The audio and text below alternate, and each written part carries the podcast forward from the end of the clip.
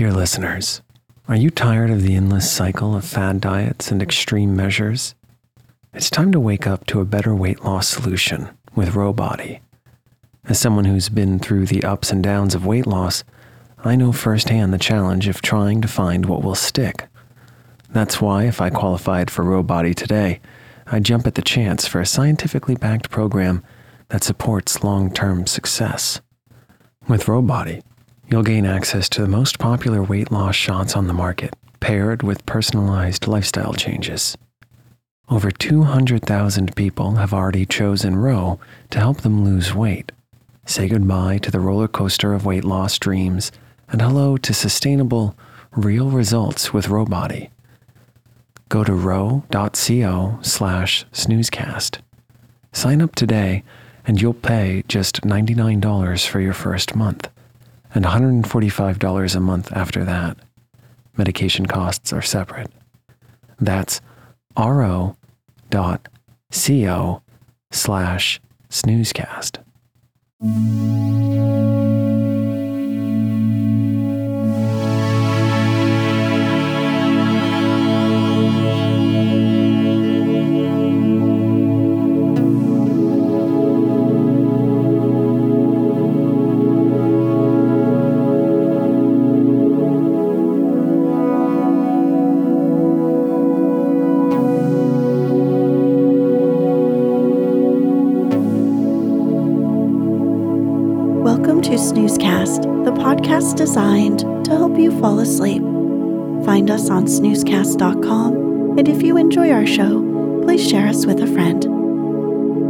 Episode is brought to you by Bewildered Adoration. Tonight, we'll read the next part to The Secret Garden, a novel by Frances Hodgson Burnett, published in 1911. In the last episode, Mary and Colin explore the many empty rooms of their manor on rainy days. Colin expresses his desire for his father to finally come home so he can give up the secret and reveal his newfound vitality. Colin has become so well that he starts to believe that the magic he has been espousing may be another word for God. Mrs. Susan Sowerby, Dickon's mother, also makes a surprise visit to their garden. They find her to be instantly trustworthy and charming.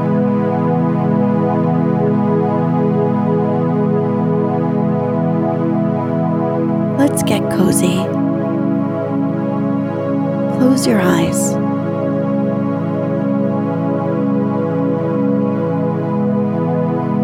Relax your body into the softness of your bed.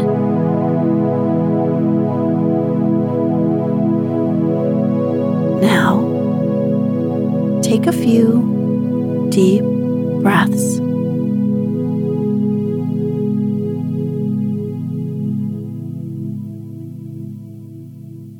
Susan Sowerby had packed a basket which held a regular feast this morning.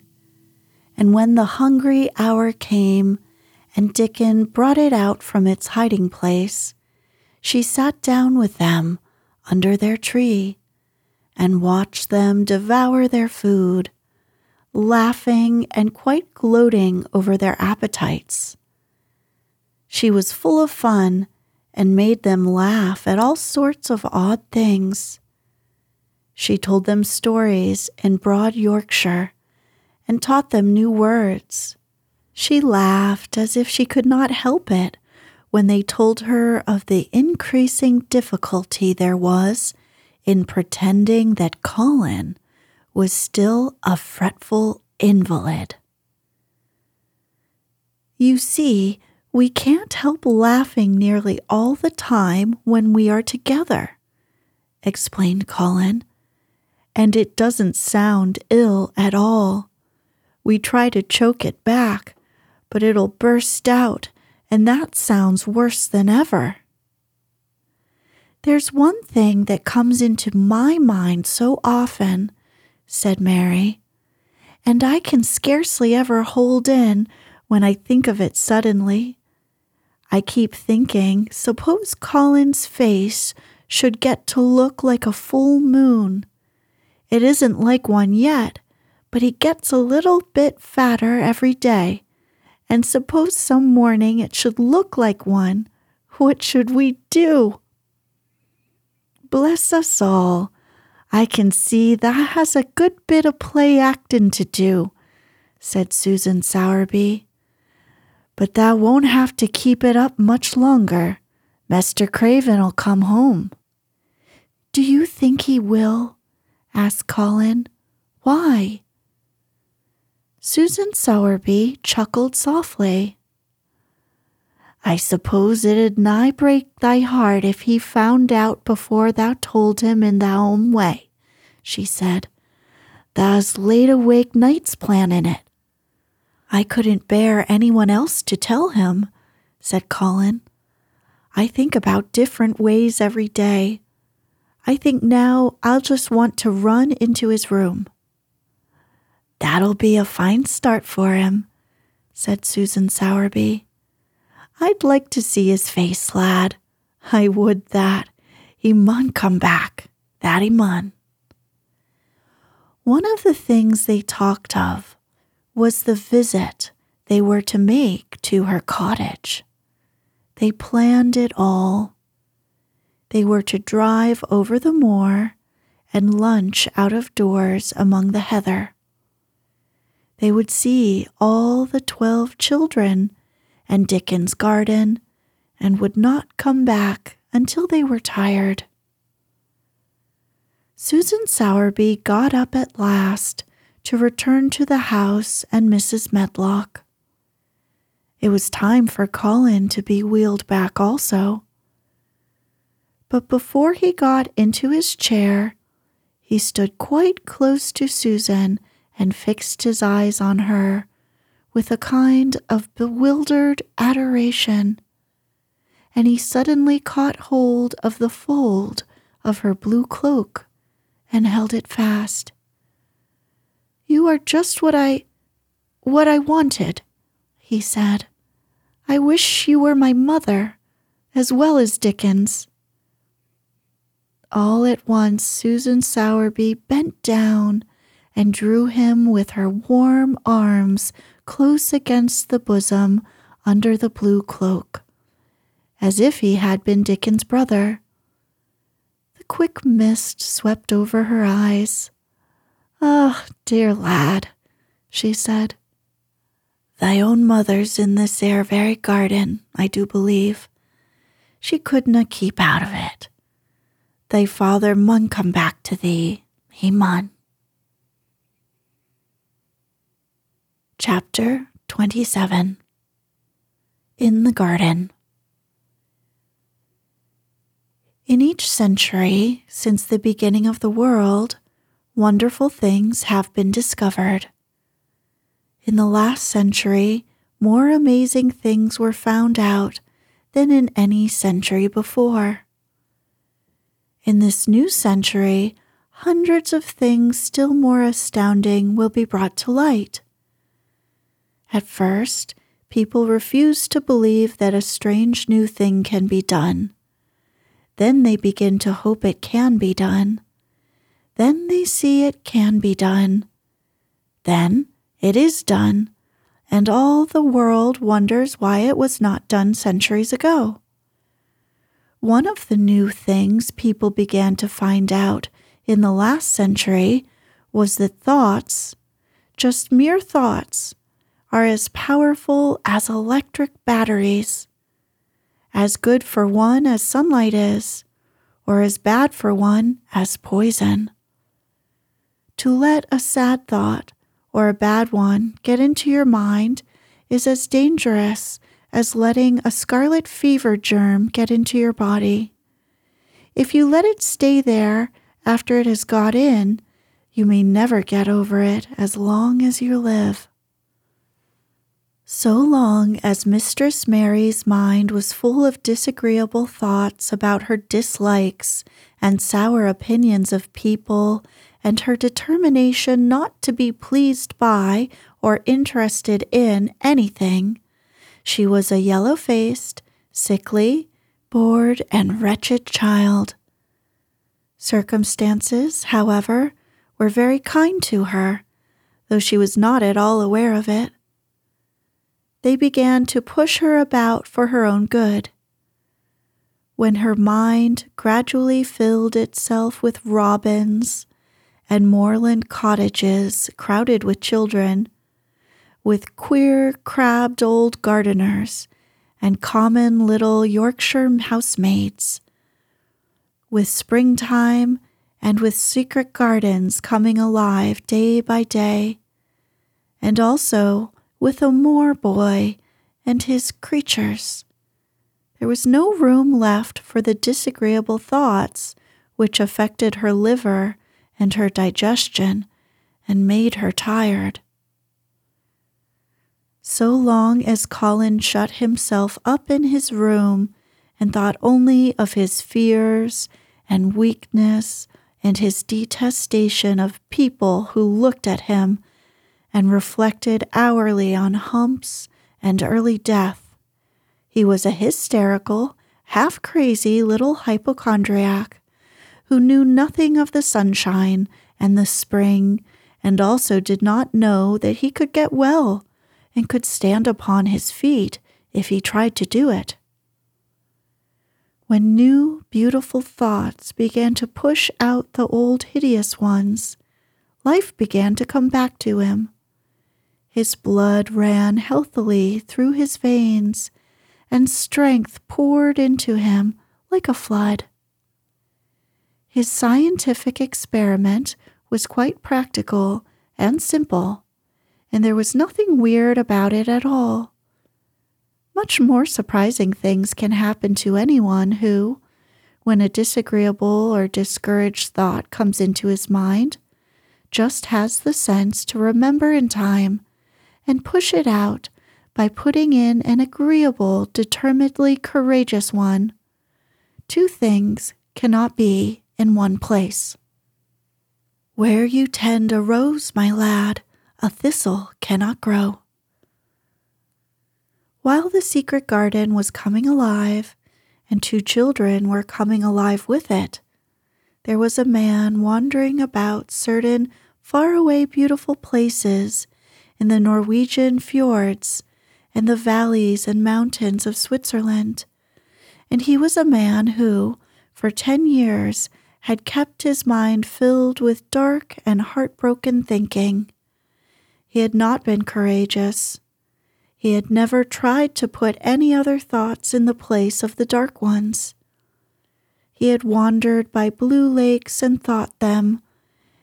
He had lain on mountainsides with sheets of deep blue gentians blooming all about him, and flower breaths filling all the air, and he had thought them.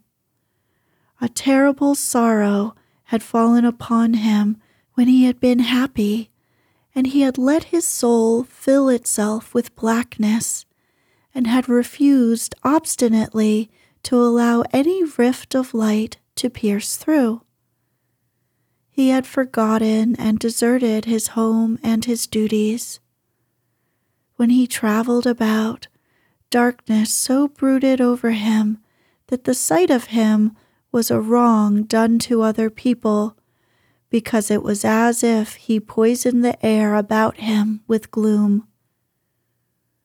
Most strangers thought he must be either half mad or a man with some hidden crime on his soul.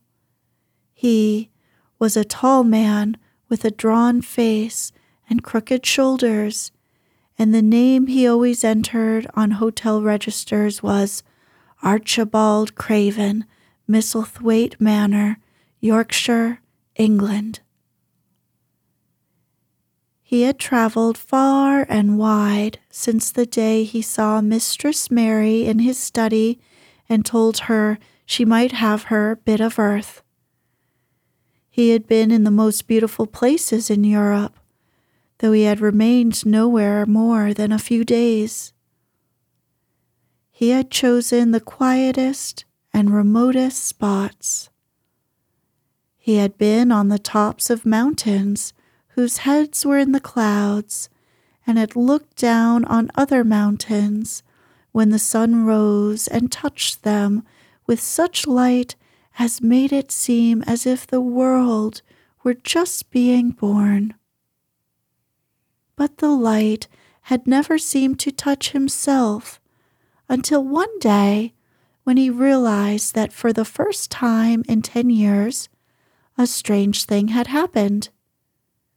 He was in a wonderful valley in the Austrian Tyrol, and he had been walking alone through such beauty as might have lifted any man's soul out of shadow.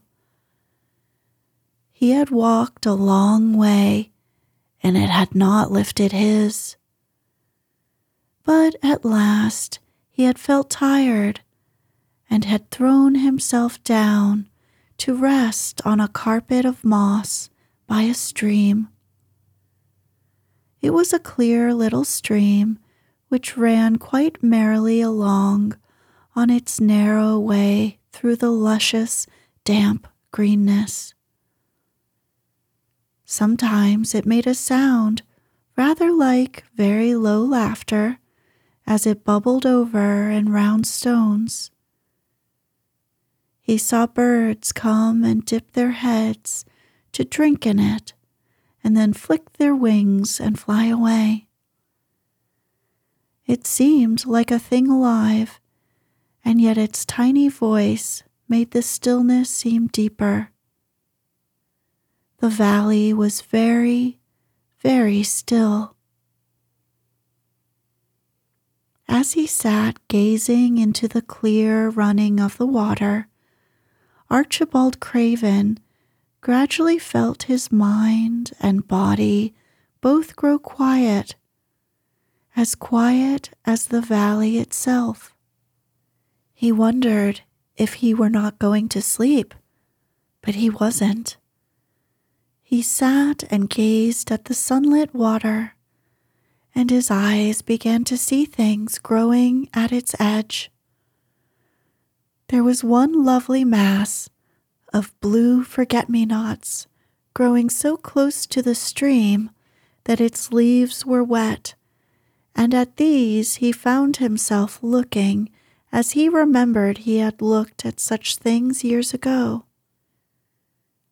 He was actually thinking tenderly how lovely it was and what wonders of blue its hundreds of little blossoms were.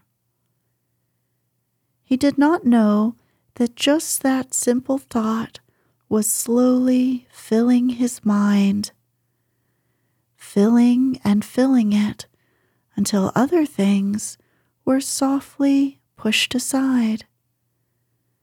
It was as if a sweet, clear spring had begun to rise in a stagnant pool and had risen and risen until at last it swept the dark water away.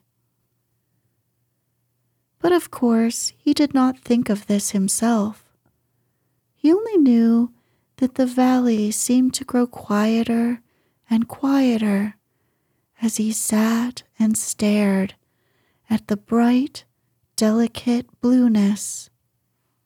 He did not know how long he sat there or what was happening to him, but at last he moved as if he were awakening, and he got up slowly and stood on the moss carpet, drawing a long, deep, soft breath and wondering at himself.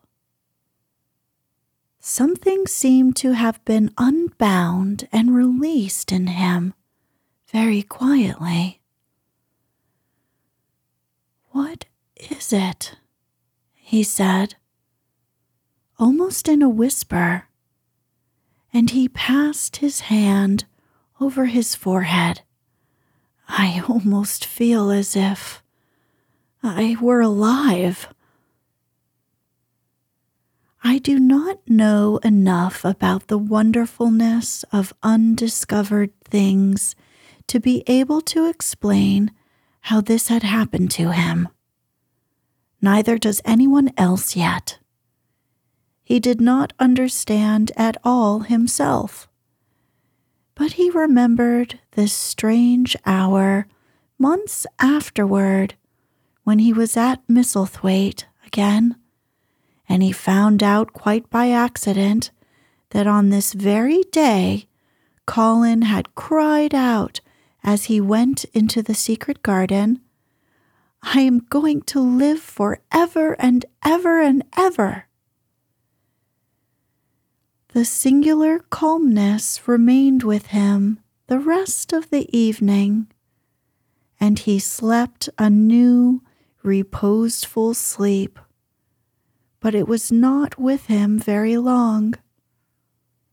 He did not know that it could be kept.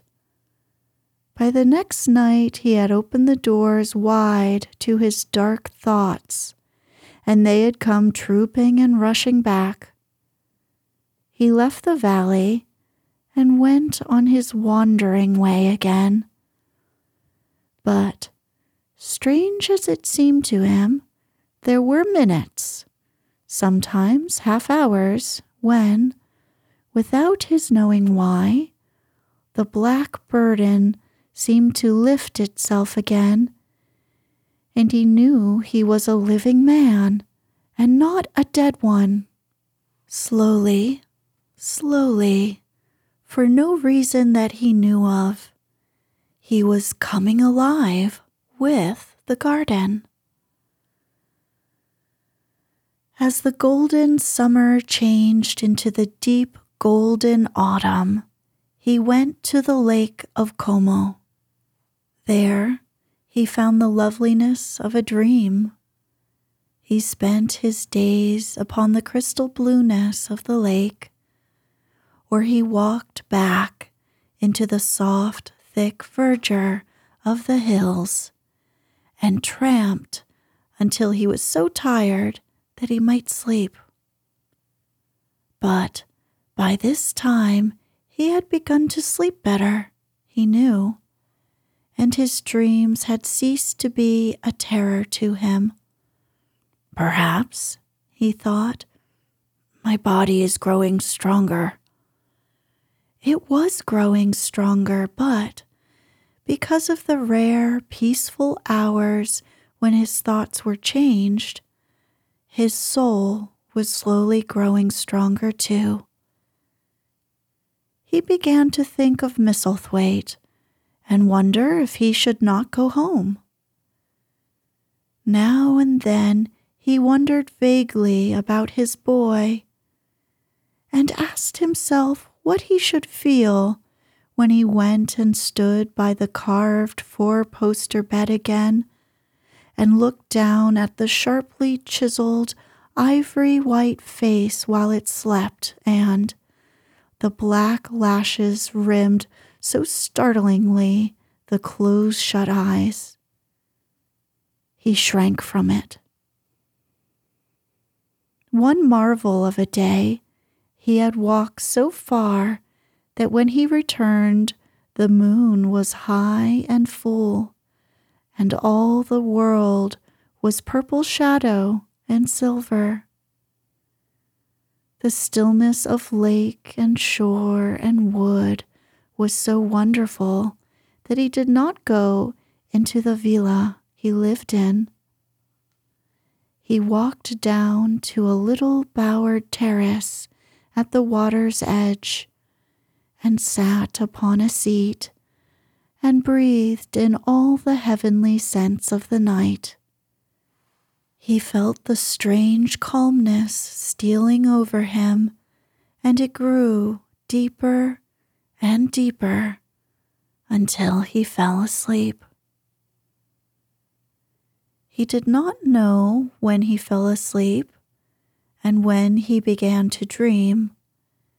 His dream was so real that he did not feel as if he were dreaming.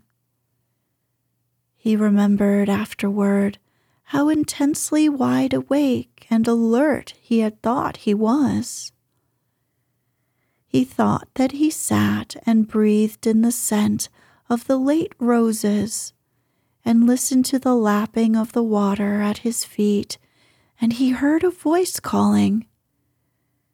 It was sweet and clear and happy and far away. It seemed very far, but he heard it as distinctly as if it had been at his very side. Archie, Archie, Archie, it said. And then again, sweeter and clearer than before, Archie, Archie. He thought he sprang to his feet, not even startled. It was such a real voice, and it seemed so natural that he should hear it. Lilias, Lilias, he answered. Lilias, where are you? In the garden, it came back like a sound from a golden flute. In the garden. And then the dream ended. But he did not awaken. He slept soundly and sweetly all through the lovely night. When he did awake, at last it was brilliant morning, and a servant was standing staring at him. He was an Italian servant and was accustomed, as all the servants of the villa were, to accepting without question any strange thing his foreign master might do. No one ever knew when he would go out or come in, or where he would choose to sleep, or if he would roam about the garden, or lie in the boat on the lake all night. The man had some letters, and he waited quietly until Mr. Craven took them. When he had gone away, Mr. Craven sat a few moments, holding them in his hand and looking at the lake. His strange calm was still upon him, and something more a lightness, as if the cruel thing which had been done had not happened as he thought, as if something had changed. He was remembering the dream the real, real dream. In the garden, he said, wondering at himself. In the garden. But the door is locked and the key is buried deep. When he glanced at the letters a few minutes later, he saw that the one lying at the top of the rest was an English letter and came from Yorkshire. It was directed in a plain woman's hand, but it was not a hand he knew. He opened it, scarcely thinking of the writer, but the first words attracted his attention at once. Dear Sir, I am Susan Sowerby that made bold to speak to you once on the moor. It was about Miss Mary I spoke. I will make bold to speak again. Please, sir, I would come home if I was you. I think you would be glad to come, and if you will excuse me, sir, I think your lady would ask you to come if she was here. Your obedient servant, Susan Sowerby. Mr. Craven read the letter twice before he put it back in its envelope. He kept thinking about the dream. I will go back to Misselthwaite, he said. Yes, I'll go at once. And he went through the garden to the villa and ordered Pitcher to prepare for his return to England. In a few days, he was in Yorkshire again, and on his long railroad journey, he found himself thinking of his boy as he had never thought in all the ten years past. During those years, he had only wished to forget him. Now, though he did not intend to think about him, memories of him constantly drifted into his mind. He remembered the black days when he had raved like a madman because the child was alive and the mother was dead. He had refused to see it, and when he had gone to look at it, at last it had been such a weak, wretched thing that everyone had been sure it would die in a few days. But to the surprise of those who took care of it, the days passed and it lived, and then everyone believed it would be a deformed and crippled creature. He had not meant to be a bad father, but he had not felt like a father at all. He had supplied doctors and nurses and luxuries, but he had shrunk from the mere thought of the boy and had buried himself in his own misery. The first time, after a year's absence, he returned to Misselthwaite, and the small, miserable looking thing languidly and indifferently lifted to his face the great gray eyes with black lashes round them, so like and yet so horribly unlike the happy eyes he had adored. He could not bear the sight of them, and turned away, pale as death. After that, he scarcely ever saw him, except when he was asleep. And all he knew of him was that he was a confirmed invalid, with a vicious, hysterical, half insane temper. He could only be kept from furies dangerous to himself by being given his own way in every detail. All this was not an uplifting thing to recall, but as the train whirled him through mountain passes and golden plains, the man who was coming alive began to think in a new way and he thought long and steadily and deeply. Perhaps I have been wrong for ten years, he said to himself.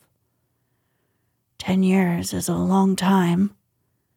It may be too late to do anything. Quite too late. What have I been thinking of? Of course, this was the wrong magic to begin by saying too late. Even Colin could have told him that. But he knew nothing of magic, either black or white. This he had yet to learn. He wondered if Susan Sowerby had taken courage and written to him only because the motherly creature had realized that the boy was much worse. If he had not been under the spell of the curious calmness which had taken possession of him, he would have been more wretched than ever. But the calm had brought a sort of courage and hope with it. Instead of giving way to thoughts of the worst, he actually found he was trying to believe in better things.